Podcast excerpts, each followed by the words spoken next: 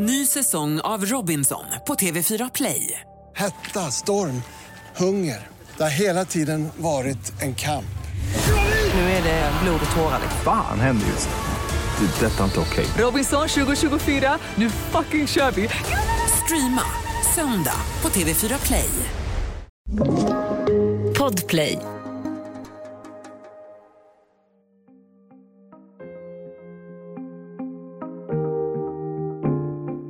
Svea Tejle och hennes familj lämnar stan för att förverkliga sin dröm. Ett enkelt liv på landet. Istället ska det bli startpunkten på dramat i Taråberg. Svea hamnar mitt i det som har kallats en av norra Sveriges största polisinsatser genom tiderna. Kravallstaket och minröjare omger henne och hon tvingas se på när huset dit hon och familjen flyttat bränns ner.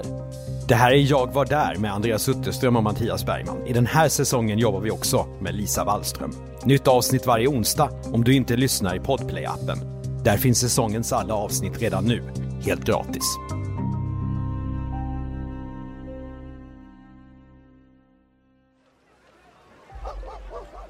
Det är en smällkall morgon den 14 mars 1980. Minus 30 grader och kylan biter i kinderna. I vanliga fall brukar lugnet råda här i Taråberg, mitt i de ångermanländska skogarna utanför Sollefteå. Men inte den här morgonen. För massor av poliser har samlats mitt ute i ingenstans. För det som då beskrivs som en av de största polisinsatserna någonsin i norra Sverige. Men poliserna är inte på plats med kravallstaket och schäferhundar för att slå till mot organiserad brottslighet eller göra en gryningsräd mot ett stort företag som misstänks för storskaliga skattebrott. Nej, det här är något helt annat. Polisen är i Taråberg för att vräka en hippieinspirerad barnfamilj som vägrar flytta. Så här rapporterar Sveriges Radio den 14 mars 1980. Ja, ett hundratal poliser med hundar, batonger och kravallhjälmar vräkte alltså i morse familjen som sedan flera år olagligt ockuperat en skogsfastighet i Taroberg i nordvästra Ångermanland. Eh, huset tillhör skogsbolaget Graningeverken. Enligt en dom i hovrätten skulle familjen vräkas och idag kom alltså kronofogden och polisintendent Per-Olof Ahlström som inte ville berätta hur många man han hade med sig. Jag vill inte tala om hur många som är på väg hit. Du ser kanske själv räkna hur många som är här. Vi har 20 på en gång. Sen kommer det fler efterhand hit. Och jag vet inte riktigt hur många som är på väg för tillfället. Du måste förstå att jag inte vill uttala om vår styrkas omfattning. Jag vägrar göra det. Du får se själv efterhand som de kommer. Familjen inne i huset vet att de nu kommer tvingas flytta ut. Vad de inte vet är att deras bostad snart ska brännas upp. Resultatet av en lång konflikt med skogsbolaget de köpt huset av. Men hur kunde det bli så här? Vår kollega Lisa Wallström ringer upp kvinnan som var med. Eh, jag heter Svea Teile och jag bor numera i Näsåker. Ett litet samhälle norr om Sollefteå. Jag flyttade hit för eh, två och ett halvt år sedan, blir det nu.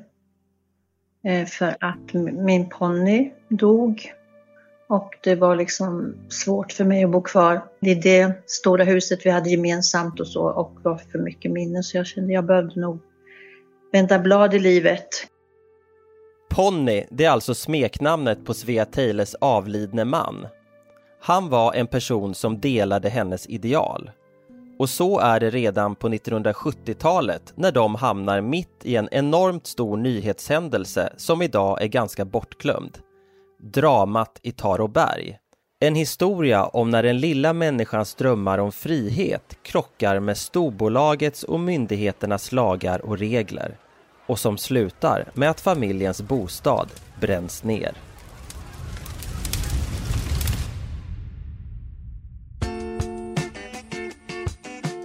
Låt oss gå tillbaka till ett helt annat Sverige. Olof Palme är statsminister i början på 70-talet och de politiska vindarna blåser åt vänster. Almstriden i Kungsträdgården i Stockholm visar att folkliga protester kan få politiska beslut att rivas upp.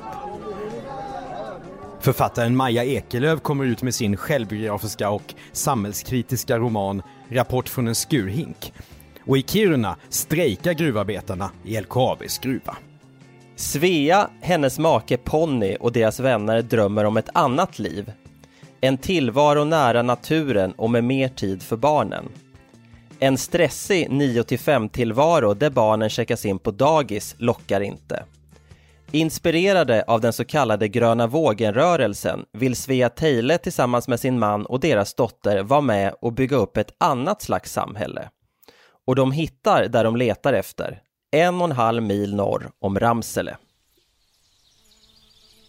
Vi flyttade ju upp med Skogsnäskollektivet från början, 73. Och eh, vi var ju då ett gäng unga människor som ville liksom förändra livet kan man ju säga och eh, hitta en gård tillsammans där vi kunde bruka, odla jorden och bygga hus. Och...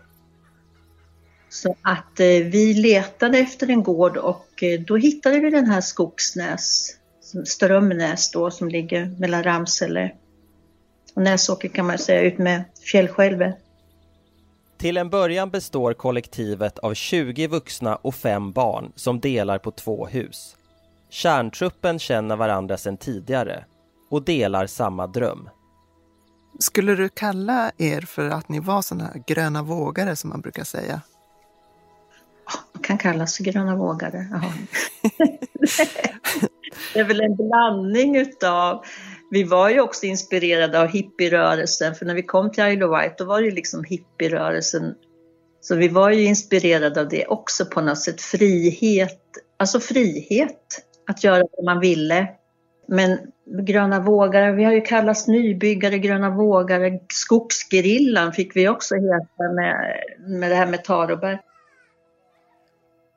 Miljöaspekten är också viktig. Att eh, ta tillvara på, på jorden på ett ekologiskt sätt då. då. Att eh, inte använda konstgödsel och sådana saker utan låta det få ett kretslopp helt enkelt.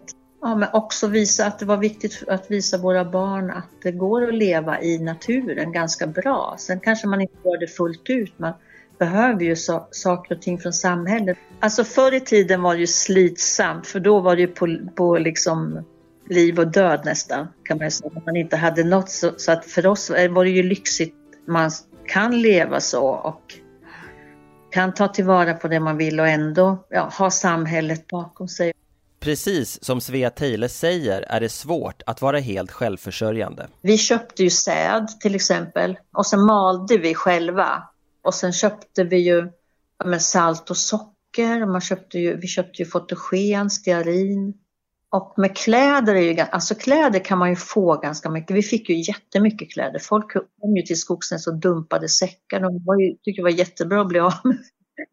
Men folk besöker inte kollektivet bara för att dumpa gamla kläder. Den livsstil som finns där är lockande. Så allt fler familjer ansluter. Och nu börjar Skogsnäs bli ganska trångt. Det komplicerar saken för Svea Taylor och hennes familj eftersom hon är gravid igen. Så de bestämmer sig för att hitta något eget. Och det gör maken Ponny 8 kilometer från Skogsnäs. Där ligger gården Taroberg. Ja, Taroberg är ju då ett hemman som ligger på skogen, mitt på skogen mellan de här tre eller fyra byarna, alltså Strömnäs, Röån och Lilltasjö och Meofors. Och eh, det var ju ett stort hemman en gång i tiden. Den stod ju tom, eh, alltså så den, det var, nu var det bara det här stora huset, timmerhuset kvar. Trots att Taroberg står tomt sedan 1950-talet har odlingsmarken inte växt igen och byggnaderna som finns kvar är fortfarande intakta. Å andra sidan saknas telefon, rinnande vatten och elektricitet. Svea Teilers make tycker ändå att fördelarna överväger och han är den som driver på. Det var han som ville flytta upp från början och jag var lite skeptisk och rädd för vad det skulle innebära. Ja, jag visste ju att det skulle väl kanske bli lite bråk om, och det visste man ju att det var ett stort motstånd från dem. Bråk? Ja, för det är inte så att det bara är att flytta in i gården i Taroberg. Den ägs nämligen av skogsbolaget Graningeverken och ägaren är inte särskilt sugen på att låta några, i deras ögon, toviga idealister flytta in. Dessutom ifrågasätts om det här verkligen är en lämplig bostad för en barnfamilj. Men så finns det ytterligare en sak som stör ägaren. att Svea och hennes man offentligt tagit ställning mot hur Graningeverken sköter sin skog. Och då visste de också att vi hade ju då demonstrerat emot eh, kvävegödsling och eh, besprutningar så att alltså de ville, nog, de ville inte ha oss på deras skogsområde så att Kanske inte så konstigt att förhandlingarna blir långa. Men till slut får Sveas familj köpa huset i Taråberg för 500 kronor. Ungefär 2000 kronor i dagens penningvärde. Men det finns ett villkor. Att huset ska flyttas från platsen inom två år. Och det är inte det lättaste. Men Svea Tejle och hennes man är glada ändå. Mot alla odds har de lyckats komma överens med skogsbolaget. Men det ska visa sig att motsättningarna bara har börjat. Inte minst för att Ponny nu går på offensiven. När eh, vi hade fått det där rivningskontraktet och vi köpte huset för 500 kronor, då så eh, gick Ponny tillbaks till, till Graningeverken och sa att vi tänker inte riva huset, vi tänker visa att vi ska bo där. Så att, men jag tycker det var ju ganska bra gjort också. Han ville liksom inte, han ville inte ljuga eller så eller föra dem bakom ljuset utan han ville berätta som det var. Ja, familjen hoppas kunna vinna över Graningeverken på sin sida.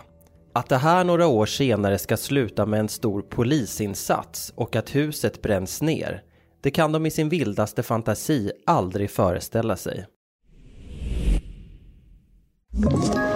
Ett poddtips från Podplay. I fallen jag aldrig glömmer djupdyker Hasse Aro i arbetet bakom några av Sveriges mest uppseendeväckande brottsutredningar går vi in med hemlig telefonavlyssning och, och då upplever vi att vi får en total förändring av hans beteende. Vad är det som händer nu? Vem är det som läcker?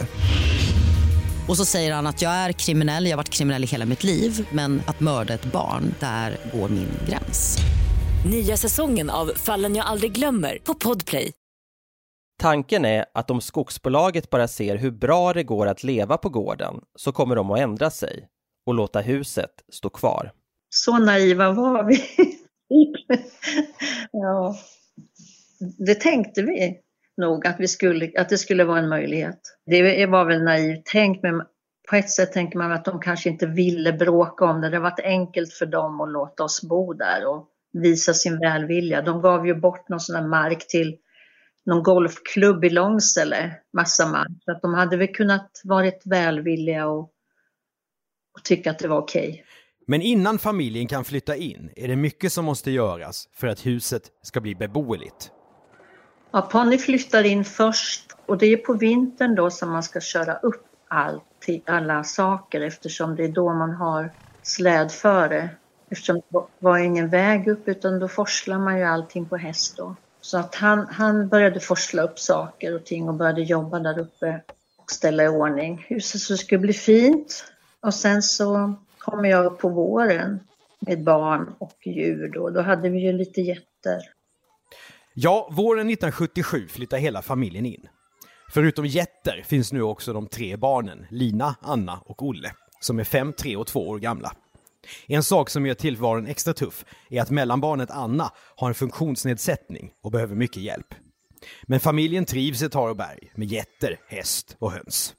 Nej, då bodde vi i köket och kammaren. Så det var ju det stora köket, det är sånt där riktigt stort kök som det är en del hus. Där har man ju allting, där lever man ju liksom. Lagar mat och, och eh, umgås så att säga. Sen var det en kammare som då var som sovrum. Sen hade vi symaskin där, en trampsymaskin. Det är inget el och inget vatten och sådana saker? Nej, det är ju inte det. Så vi hade ju fotogenlampa eh, och sen stearinljus då. Ingen el, ingen telefon, ingen TV. Så vad gör familjen på dagarna egentligen? Vad gjorde vi?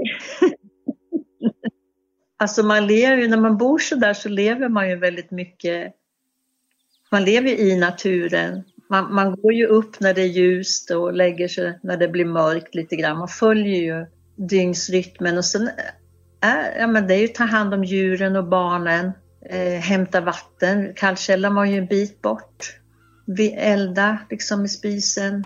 Vi hade en, en vedspis var det. Vi hade, det var den enda värmekällan så man fick ju, när det var kallt fick man ju elda ganska mycket där så det gick ju åt mycket ved. Ja, det här låter ju idylliskt för den som söker det enkla livet.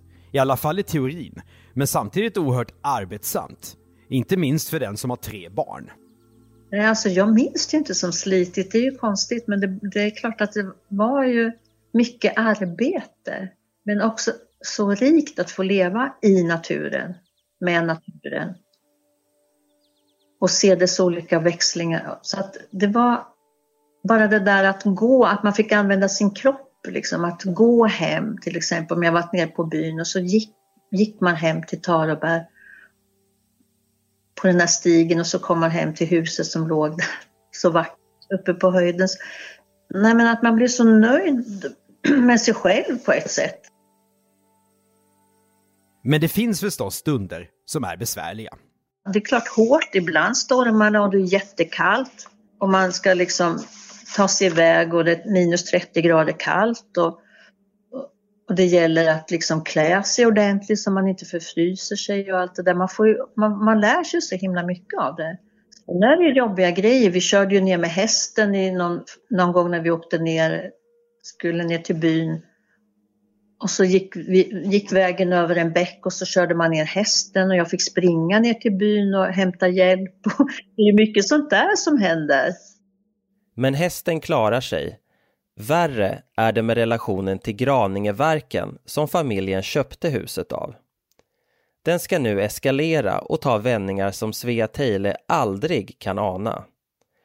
Eftersom huset fortfarande står kvar har familjen alltså brutit avtalet och ägaren är inte alls villig att se mellan fingrarna. Istället kommer Kronofogden 1980 med ett delgivningsbeslut om vräkning. Men Tarobergarna, som de snart kommer att kallas, anlägger en charmoffensiv med nybakade bullar, te och kärlek. Och en annan gång skriver Aftonbladet att Kronofogden bjuds på helstekt lamm och hembakt tunnbröd. Men mat och bullar funkar inte. Beslutet står fast. Familjen ska bort. Och då hade vi fått ett datum så då var vi väldigt mycket folk där uppe, vänner och så som kom upp och, och eh, stöttade oss där. Och, eh, så att eh, det blev ju som en folkfest nästan, eldade brasor ute och det var kaffe och det var soppa och det var bröd. och det var 30 grader kallt. ja, och då så sa ju han Dickie Sörensen som var kronofogde att han kommer ju tillbaks då ska vräka oss och då får man, fick vi ju inget datum på det då. Utan det, då kommer man oanmäld. Svea Tejle och hennes familj lever nu i ovisshet. När kommer de att bli utslängda? Det visar sig att detta ska ske den 14 mars 1980. Eftersom familjen inte tänker flytta ut frivilligt blir det polisens uppgift att se till att Svea och hennes familj avlägsnas. Och ordningsmakten tar i från tårna. Det här beskrivs i dåtidens mediebevakning som en av de största polisinsatserna någonsin i norra Sverige. De kom ju tidigt på morgonen och vi trodde väl aldrig att det skulle vara så otroligt mycket poliser och sån uppståndelse som det var. Alltså de säger att det var ett hundratals poliser. De satte upp kravallstaket runt liksom gården så här så att det inte skulle kunna komma sympatisörer som de sa. Och eh, de var inne med eh, de första som kom var ju också, de, hade, de trodde att vi hade satt ut miner så att de hade ju minröjare med sig. Minor? Hur då? Ja. Nej men att vägen var minerad på vägen upp och den polisen träffade jag ju bara för något år sedan här just att han han hade fått i uppdrag, han jobbade vid Sundsvalls då, tekniska roten och hans uppgift var att åka upp och, se att det inte var några miner som var på vägen upp. Så att han gick ju bland de första upp till Taroberg och sen kom väl poliser och schäferhundar. Och... Men hur hade de kunnat få för sig det? Hade ni varit våldsamma förut någon gång? Nej, alltså det verkar helt otänkbart. Jag förstår inte heller var de hade fått det därifrån. Men också att de hade trott att det skulle komma, komma sympatisörer från Danmark och Tyskland. Så det, det hade väl vuxit för dem på något sätt. Vi var ju så himla snälla och fredliga. Jag var ju ganska mycket inne i huset med barnen så jag har ju jag har inte så himla mycket bilder av utikring faktiskt. För det var så kallt, det var ett minus 30. Och det var, vi hade några vänner som bodde med oss där. Johan hade lite feber. Så att, eh, och vi höll på att baka bröd för vi tänkte om vi bakar bröd på morgonen då kan de inte slänga ut oss direkt. Så vi hade bulldeg på gång. Men för mig var det nog mycket så att jag var trygghet för barnen. Jag var tvungen att trösta dem och det var min viktigaste uppgift liksom. Och försöka säga till Lina, vi bygger ett nytt, det är bara ett hus, vi bygger ett nytt. Sådär. Nu finns inget att göra. Det är bara att börja packa. Men familjen hinner inte få med sig allt innan det är dags att lämna huset. Dessutom lever de i tron att det här ändå ska ordna sig till slut. Att de snart ska kunna komma tillbaka. En vän till familjen tar med sig de yngsta två barnen, Anna och Olle, till Åsen. Alltså den lilla timmerkoja en bit bort, där familjen tänker söka skydd. Och det är då det händer. Jag och Lina är kvar därför att vi får inte med oss katten, för katten har gömts under huset. Och det är Linas katt och hon är så förtvivlad för den här katten. Så vi försöker att liksom få locka fram den men den är ju helt vettskrämd så det, vi, vi, får ju inte, vi får ju inte fram katten så att vi då sa men vi får hämta den imorgon eller så. Så att jag är på väg därifrån och eh, går mot, eh, ner mot stigen, den jordkällaren och, och, när vi kommer där så bara plötsligt så flammar bara huset upp. Alltså det går på nolltid, helt otroligt, det bara står i lågor. Ja. Och Lina skriker ju rakt ut, hon blir ju helt chockad. Och, eh, och det är väl både huset men det är också katten som vi har letat efter då. Vi vet ju att katten är där så att ja, hon blir ju jätteknäckt så att jag får ju bara trösta henne jättemycket. Så vi går därifrån. Men katten kommer undan i sista minuten. Med svedd päls tar den skydd i ett träd. Men den stora frågan återstår, varför brinner huset? Jo, för att ägaren Graningeverken bestämmer att det bokstavligt talat ska gå upp i rök. Kanske för att det framstår som enda sättet att slutgiltigt bli av med familjen. Ett poddtips från Podplay. I fallen jag aldrig glömmer djupdyker Hasse Aro i arbetet bakom några av Sveriges mest uppseendeväckande brottsutredningar går vi in med hemlig telefonavlyssning och, och då upplever vi att vi får en total förändring av hans beteende. Vad är det som händer nu? Vem är det som läcker? Och så säger han att jag är kriminell, jag har varit kriminell i hela mitt liv men att mörda ett barn, där går min gräns. Nya säsongen av Fallen jag aldrig glömmer på Podplay. Svea Teile är i chock. Hur kunde det bli så här? Hon som bara ville leva i harmoni med naturen. Och i harmoni med människorna också, för den delen. Ni hade ingen aning om att de hade tänkt bränna upp det? Nej, det fanns inte och det visste inte poliserna heller. Det visste det var bara, det var några, alltså nu kallar vi dem för Graningemännen då, då men det var ju några som hade, hade det till uppgift. De hade ju sprängt skorsten faktiskt innan och då var ju vi kvar, då stod vi och sjöng liksom kampsånger och så ett helt gäng. Men hur kändes det att de satte eld på det? Men det kändes ju så fruktansvärt. Alltså man blev helt tom efteråt. Vi var helt utmattade efteråt. Familjen åker till vänner för att få lite andrum. Men de pratar också med journalister. För det här är en jättestor nyhet i svenska medier. Tarobergarna, som de kallas, har blivit ett begrepp. Den 15 mars 1980 publicerar Expressen en artikel med rubriken Vårt hem i aska, men vi ger inte upp. Där säger Svea det som hänt har gett oss ännu större kraft att fortsätta slåss för vårt budskap. För vissa har familjen nu blivit en symbol för den lilla människan som körs över av stora företag och byråkratiska myndigheter. Andra ser dem som naiva flummare som måste lära sig att följa lagar och regler. Ponny var ju som frontfigur i det här för att jag kände ju, jag hade ju svårare tyckte jag att eh, eller jag tyckte inte om det, att stå i rampljuset på det sättet. Så att det blev ju ganska jobbigt med all den uppståndelse. Vi fick ju säga nej till jättemycket saker till slut. Folk ville ju göra reportage jämt och ständigt och det, det var inte det vi var intresserade av. Vi ville ju leva vårt liv där uppe. Så att, sen ville vi ju få uppmärksamhet såklart i och med att det blev det här med ockupationen. Så det är klart att uppmärksamhet då skapade det också då att odlad jord ska förbli odlad. Så... Det var ert eh, slagord eller ert mantra? Ja. ja. Huset har brunnit ner, drömmen är krossad. Eller? Nej, familjen ger inte upp. För när polisen har försvunnit och röken skingrats är Ponny tillbaka i Torroberg. Och han bygger en ny liten timmerstuga. Till Aftonbladet säger han. Vi slåss för rätten att bruka marken. Bruten jord ska odlas. Den får inte stå och växa igen. Och vi ska komma tillbaka, det försäkrar jag. Så blir det också. För senare flyttar familjen in i det nya huset. De bor där i två år. Det fjärde barnet, Ida-Maja, föds till och med i huset. För Svea Tejle är det här en lycklig tid. Hon lever på den plats som hon älskar. Familjen trivs och journalisterna har gått vidare till annat. Men konflikterna med markägaren fortsätter. Efter rättsprocesser, hot om både vite och fängelsestraff väljer familjen till slut att flytta. Den här gången till en gård i Västerbotten. Där driver de tillsammans med några vänner ett ekologiskt men mer traditionellt jordbruk. Nu när barnen är äldre har familjen behov av mer bekvämlighet.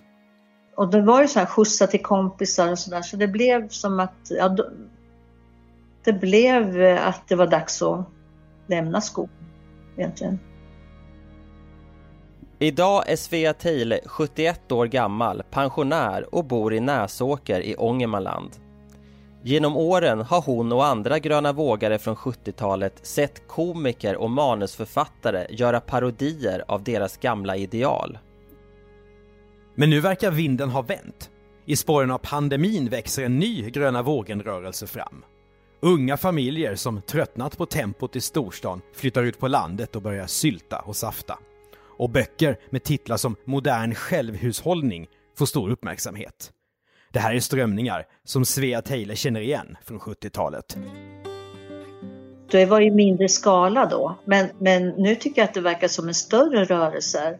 Och jag tycker bara, alltså det är ju fantastiskt att ha gjort den erfarenheten att det gör en bara stark och det känns man, att man, man vet att man kan leva enkelt på ett sätt. Det är inte så svårt.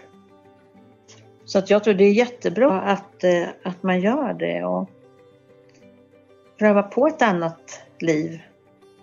Det passar inte alla men, men det kanske passar några att stanna kvar. Och... Mm. När Svea idag tänker tillbaka på sin egen tid som gröna vågare i Taroberg är det inte polispådrag med kravallstaket och minröjare som är det starkaste minnet. Det är något helt annat. Ja, det bästa tror jag är att få vara med, med mina barn, min familj. Tror jag, och komma nära dem och få ha en vardaglig, eh, ett vardagligt liv tillsammans. Du har hört Jag var där med Mattias Bergman och Andreas Utterström. Producent Andreas Karlsson. Exekutiv producent för säsongen är Jonas Lindskov. Intervjun är gjord på Beppo ljudproduktion. Jag var där i en produktion av commercial content för Podplay. Läs mer om commercial content på vår sajt och följ oss gärna på Instagram och LinkedIn. I nästa avsnitt får du höra historien om Zlatans staty. Den som uppfördes i Malmö men fick tas bort efter att ha blivit vandaliserad. Konstnären Peter Linde undrar fortfarande varför fotbollsfansen blev så upprörda över hans verk. Och så berättar han hur Zlatan reagerade när han ombads posera naken i ateljén.